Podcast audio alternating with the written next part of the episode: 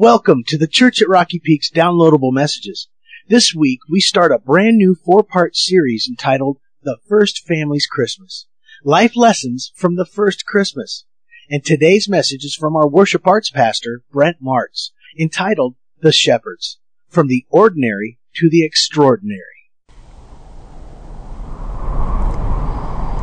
It must have been like this that night. You know that night just outside of Bethlehem? See, the shepherds, they had just found this field with their sheep. They had been searching for weeks for the perfect field during the winter, and they had just found it that day. The shepherds, they were traveling people. They traveled from place to place, and where their sheep wanted to land is where they landed. They lived in tents, wandering people. It was cold that night. They were trying to keep warm by the fire. The shepherds with the most rank were the ones closest to the fire. Some sheep tried to get their way in close, and the shepherds had to push them back as they needed to keep warm.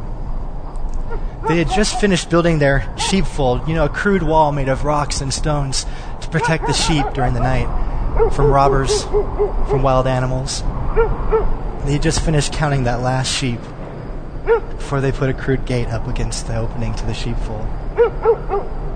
They counted the sheep every night and every morning because they didn't want one sheep to get away. This was just an ordinary night for those shepherds. What they did every night. Only tonight was a little colder because it was the winter. You know, shepherds were the lowest of the low class. They couldn't testify in a court of law if they were called to witness, and they weren't known for their hygiene. So it was probably best that these shepherds were out in the fields that night. Just an ordinary night.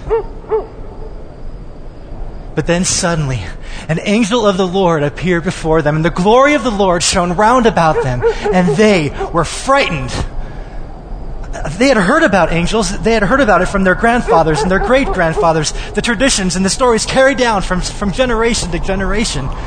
But angels hadn't been seen for hundreds and hundreds of years. And yet, tonight, outside of this little town of Bethlehem, to these shepherds, an angel appeared. And the angel said, Do not be afraid. yeah, right. Could you imagine? Do not be afraid. But the angel went on, and he said, I bring you good news of great joy that will be for all people. Today, in the town of Bethlehem, just over the hill there, a Savior has been born. He is Christ the Lord. This will be a sign to you. You will find this baby wrapped in cloths and lying in a manger one shepherd nudged the one next to him and said, Did he just say manger? That's where our sheep eat from. I think he said manger.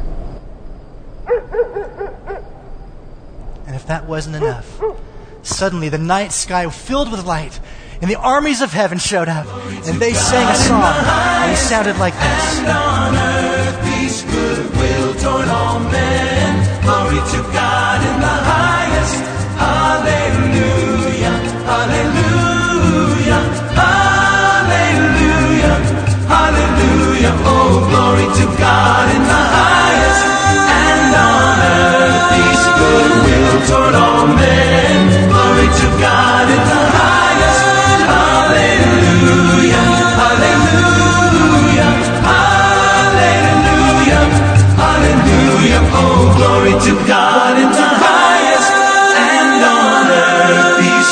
goodwill toward all men. Glory to God in the highest, hallelujah, hallelujah, hallelujah, hallelujah, amen.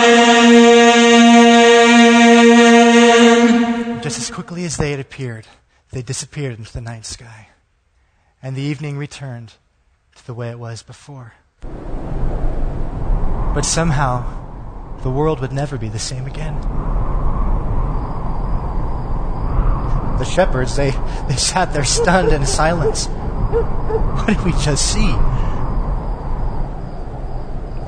One of the youngest shepherds, quite a ways away from the fire, yelled, I think we should go to Bethlehem. Well, of course, that's what we should do. So the shepherds got up, and the Bible says that they ran to Bethlehem. They didn't make their way or schedule it on their calendar. They ran to Bethlehem, all the way to Bethlehem. And when they arrived in the city, they had to look and search for this little baby. And when we read this story, we hear this story, we think one family in one stable. But remember, there was no room for them in the inn, which means there were probably many, many families that couldn't find shelter that night. So they had to search down this alley and over in this street and down this avenue and in this makeshift house and in this cave. And when they thought they had searched the entire town of Bethlehem, they rounded the last corner, and there in the distance was a crude little cave with a stable built out from it. And the shepherds approached and looked inside. And there was Mary and Joseph and the baby. And it was just as the angel said. He was wrapped in cloths, lying in a manger. In a manger.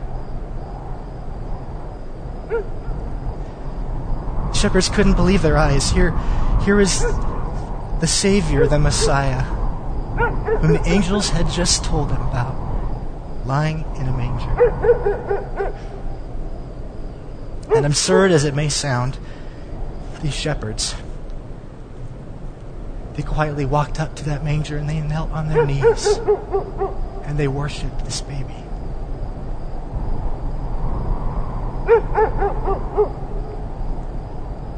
No one really knew what to say.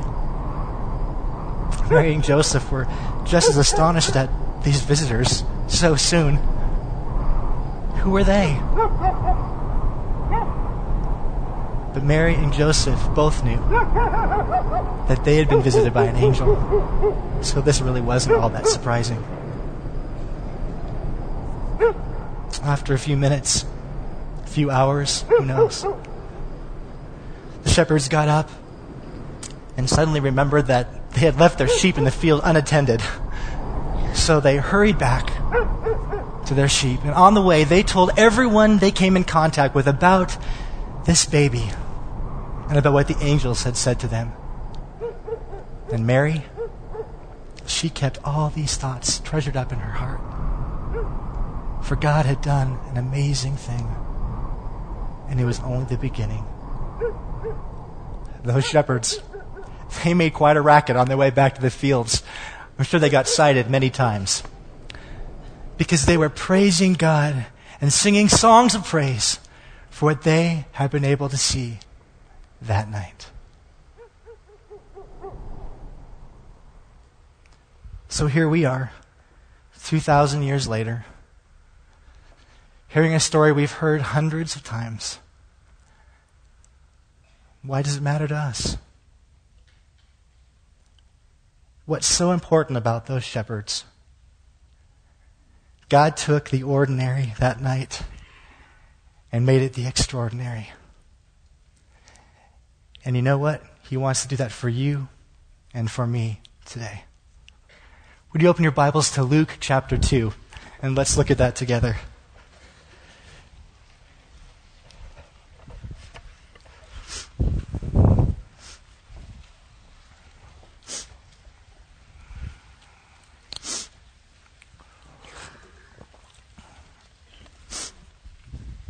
Luke chapter 2.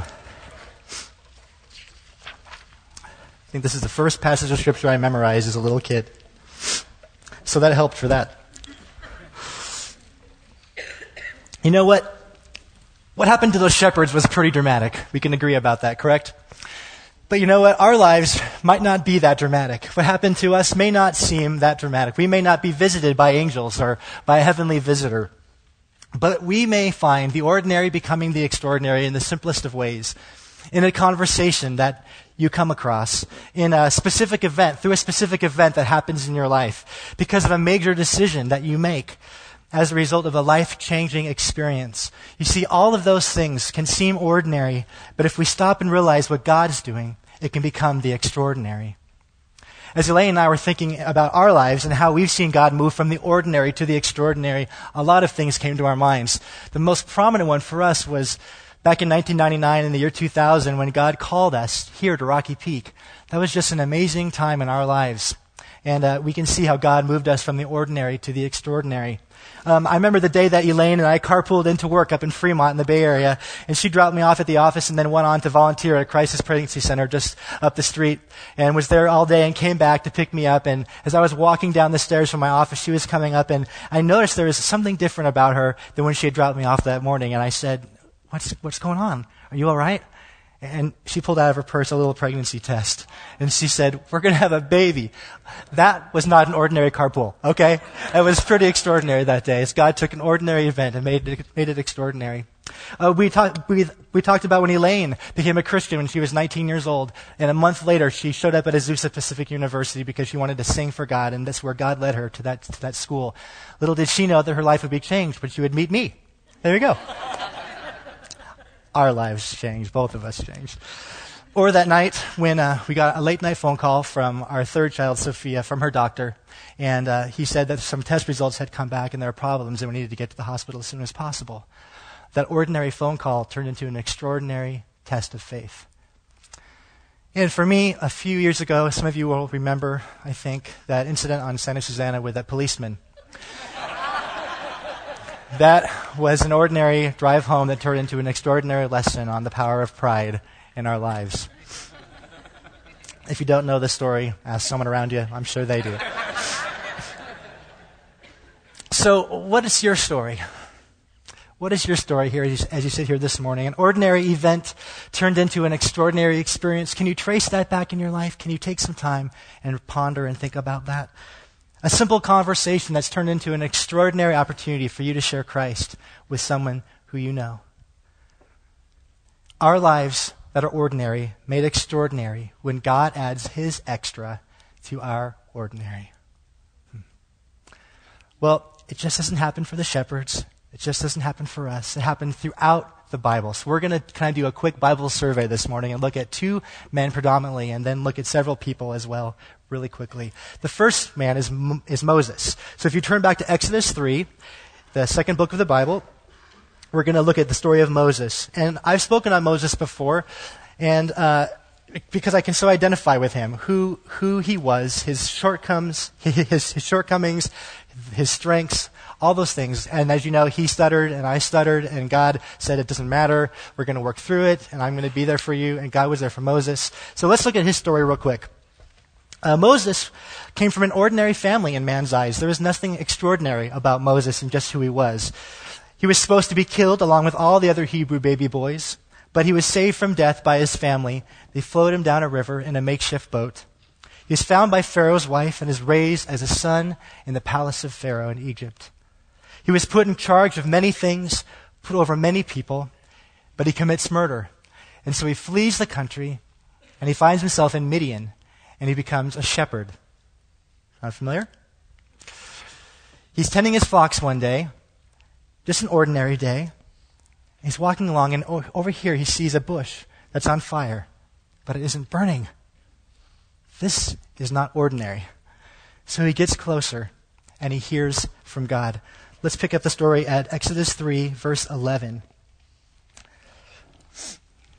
But Moses said to God, who am I that I should go to Pharaoh and bring the Israelites out of Egypt?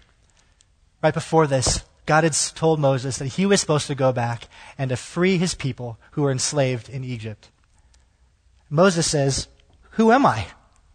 In other words, I'm just an ordinary guy. Who am I that I should go to Pharaoh and bring the Israelites out of Egypt? And God said, I will be with you, and this will be the sign to you that it is I who have sent you. When you have brought the people out of Egypt, you will worship God on this mountain. Moses said to God, Suppose I go to the Israelites and say to them, The God of your fathers has sent me to you. And they ask me, What is his name? Then what shall I tell them? And God said to Moses, I am who I am. This is what you are to say to the Israelites I am has sent me to you. If there was any doubt in Moses at all, it was suddenly gone. God had spoken to Moses, and he had an extraordinary encounter with God there in the desert. And Moses went from that place, in spite of his shortcomings, in spite of his ordinariness. Is that a word? And he fulfilled his destiny. And he led those Israelites to the promised land that God had intended for them, from the ordinary to the extraordinary. What were the lessons that Moses learned? That God used Moses' greatest weakness to change the course of a nation. God used his greatest weakness, the fact that he couldn't speak, to change the course of a nation. Because you see, his resume wasn't as important as his response to what God wanted to do in his life. His resume wasn't very flashy. Committed murder, fled the country, became a shepherd. But his response to what God was calling him to be about was what made the difference. God added his extra to Moses' ordinary. Well, let's fast forward a lot of years to the New Testament and turn to Acts chapter 9. In Acts chapter 9, we read a very familiar story about the Apostle Paul. The beginning of the chapter, he's known as Saul, and then he becomes Paul later on. Paul's story is a little bit different. Because you see, Paul was seen as extraordinary in the eyes of men.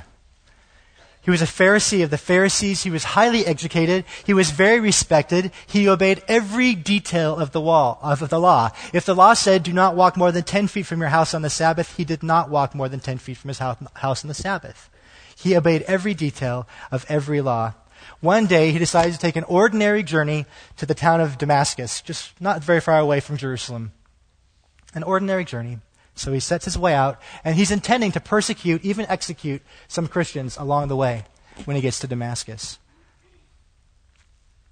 On the way, though, on that ordinary journey, he's blinded by a light, a heavenly light, and his life changes forever as he hears from God.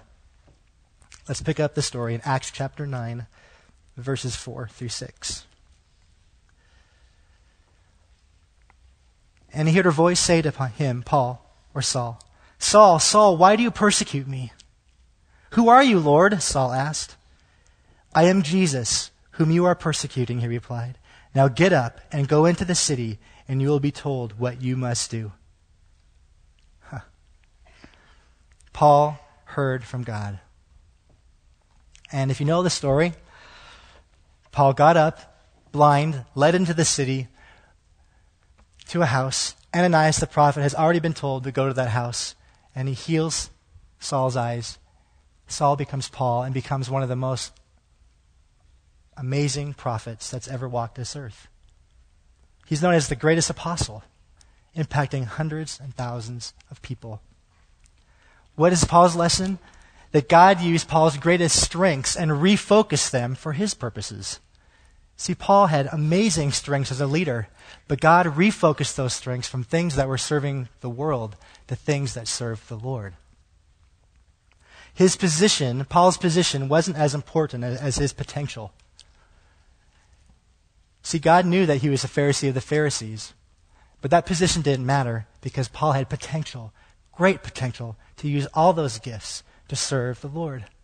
God added his extra to Paul's ordinary and made him extraordinary. Well, as we look through the rest of the Bible, there's many, many stories, and I just picked a few to highlight this morning. Back in the Old Testament, we uh, read about Shadrach, Meshach, and Abednego. I had to spell check to get their names correctly. Three boys, young men, who were unwilling to compromise their convictions, even in the face of a fiery furnace. Amazing.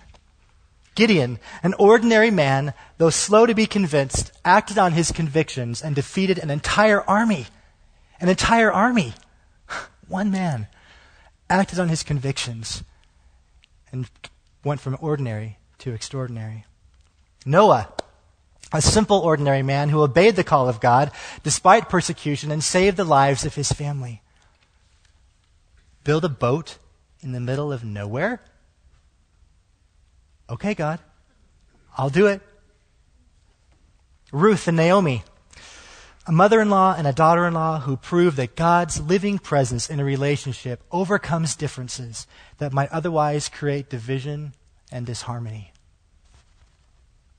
Esther, a simple, ordinary woman, made queen of a nation and risks her own life to save that of her people.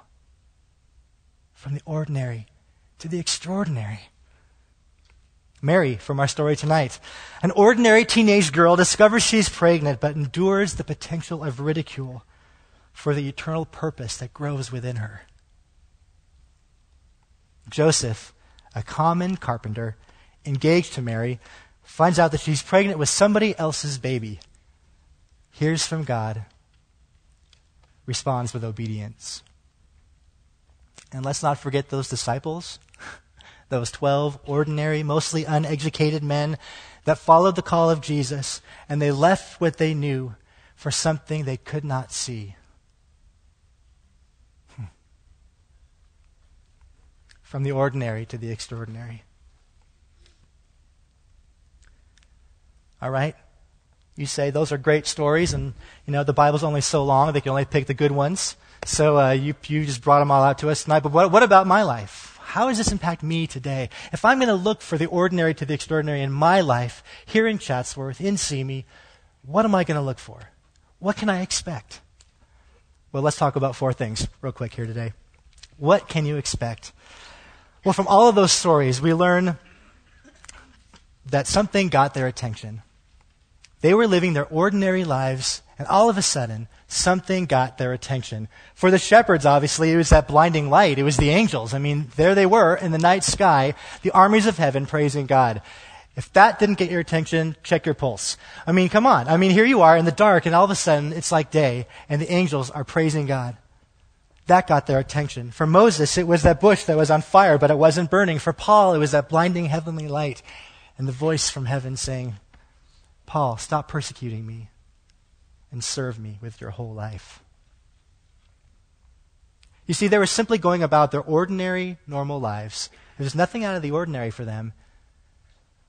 For Elaine and I, when we were called to Rocky Peak back in 1999 and the year 2000, we were just going about our normal lives up in Fremont, enjoying the relationships we had with the people there, uh, it was a wonderful ministry that God had for us up there in Fremont. And we had come down here for LA for uh, a session that we did every year. And we were having uh, ordinary lunch at Denny's. You know, ordinary Denny's. And in that conversation that day, God did an extraordinary thing. Because in that lunch, we met with some people from Rocky Peak, and they shared the need that Rocky Peak had for a shepherd, someone to come along and, and, and shepherd their worship arts family and to lead the church in worship. And suddenly, in that moment, we realized that God was changing our lives right there, that day. Something will get your attention. It'll happen. But not only will something get your attention, but there will be a call to action. Number two, there will be a call to action. Something had to be done that will, that will require you, required them to act.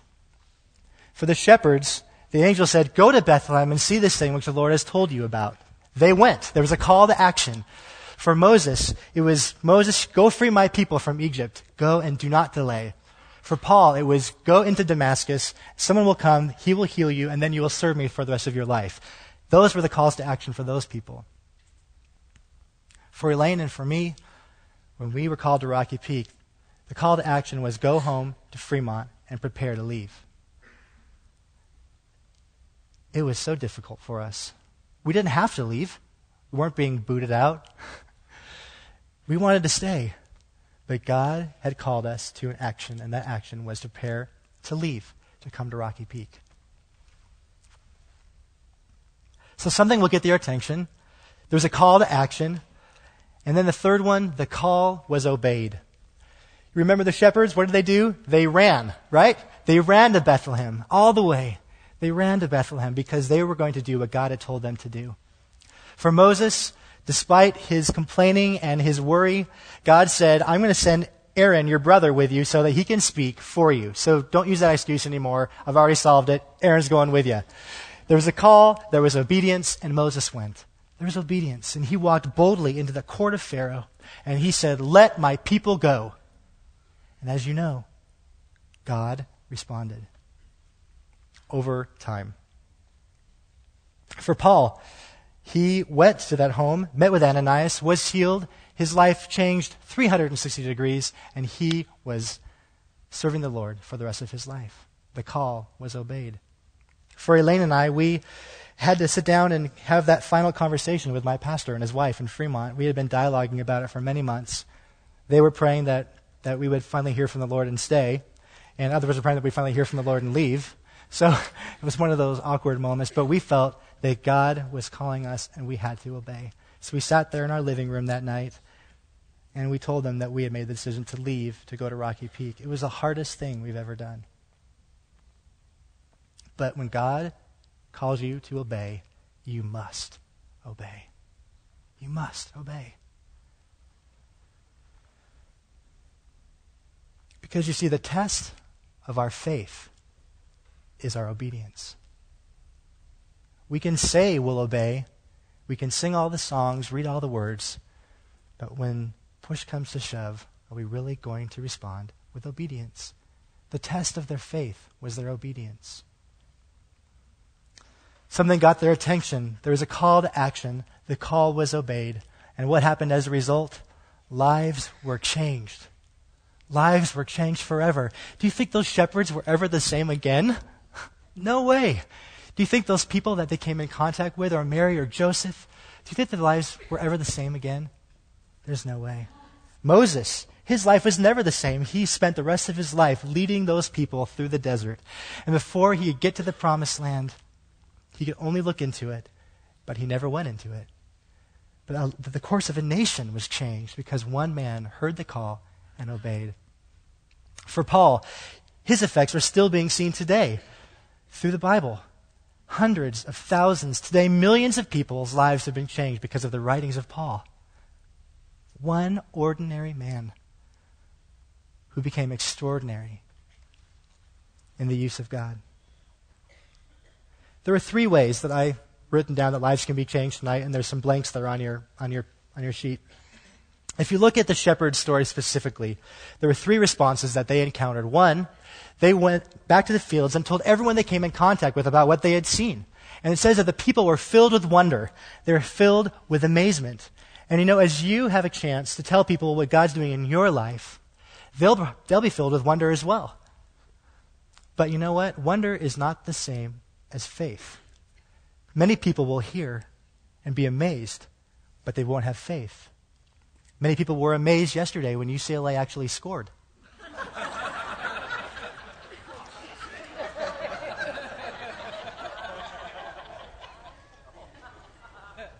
Many people will be filled with wonder.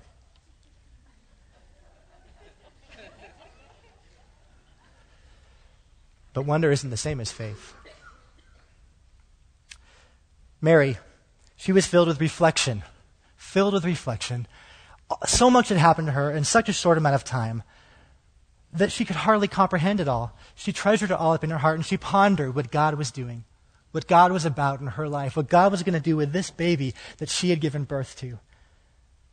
She pondered these things and she reflected on them.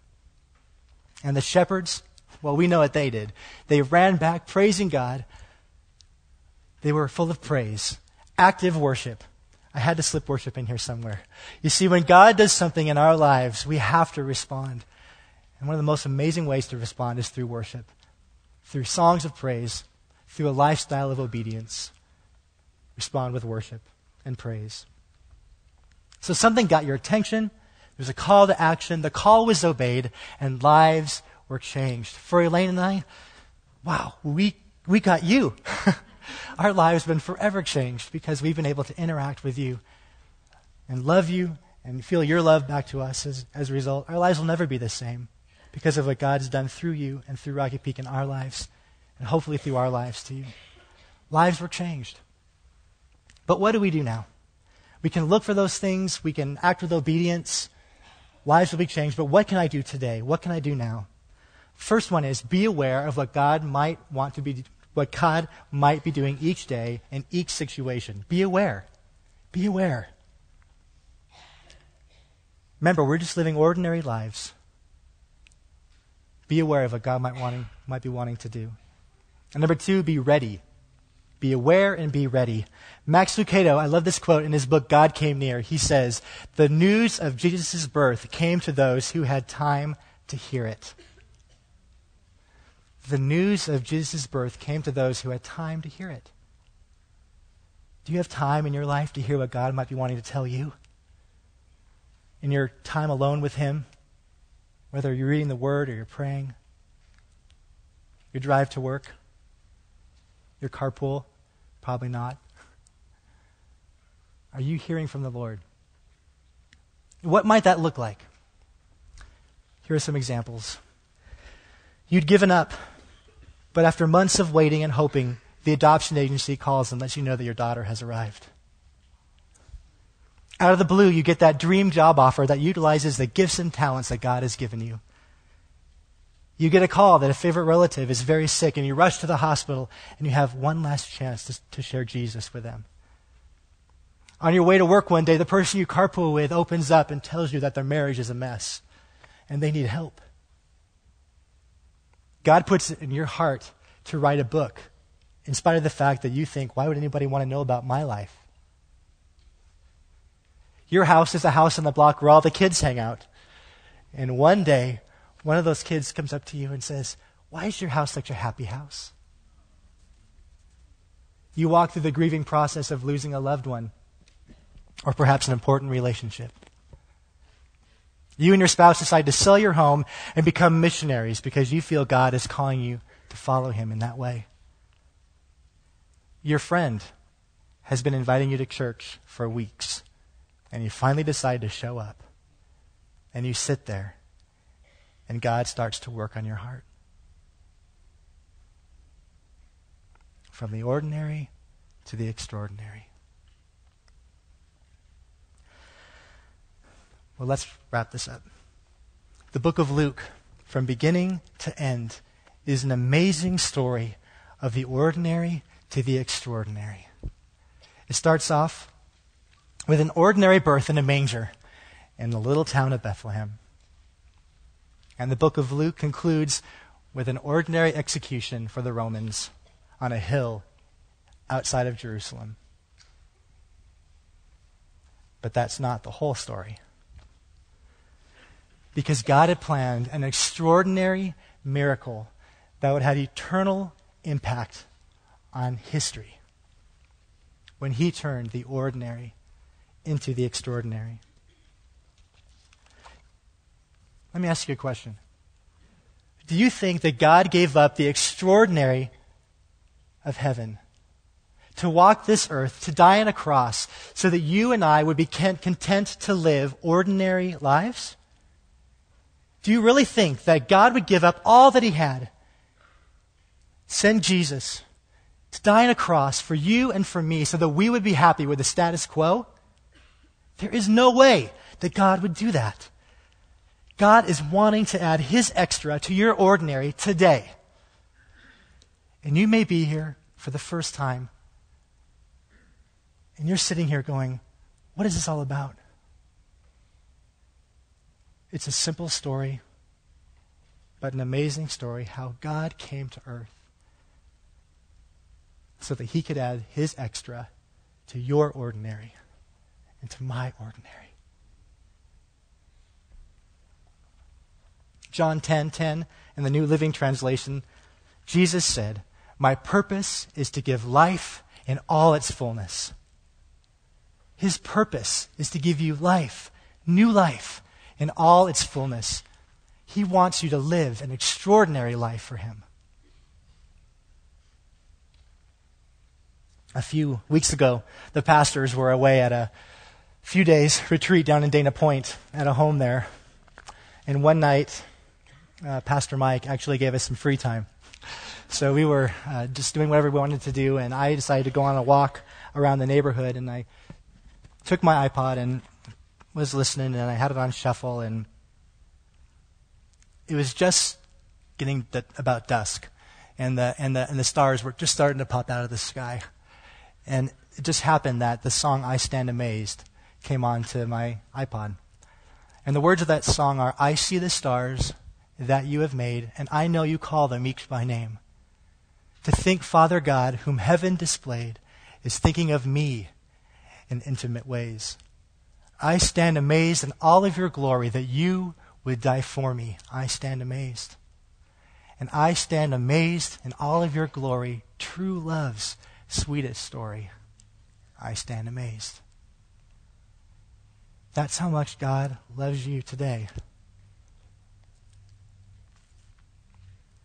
He left heaven so that he could add his extra to your ordinary, to my ordinary. Let's pray. God, we truly are amazed at who you are. God, we'll never understand why you would give up heaven for us. Lord, we will never understand why you cared to add your extra to our ordinary. But Lord, we know you have. And for that we say thank you. Lord, let us never forget to be looking for you in every situation, every conversation, in every decision, in every event, Lord. What might you want to be doing in our lives? Lord, help us not to settle for the status quo. Help us not to settle for just living ordinary lives, Lord, because you gave up way too much for us to do that to you.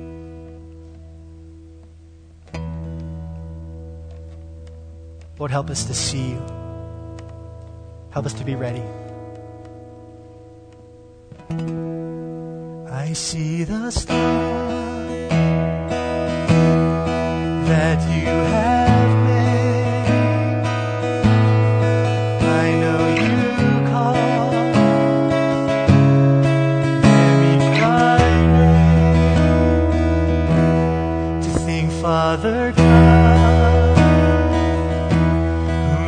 whom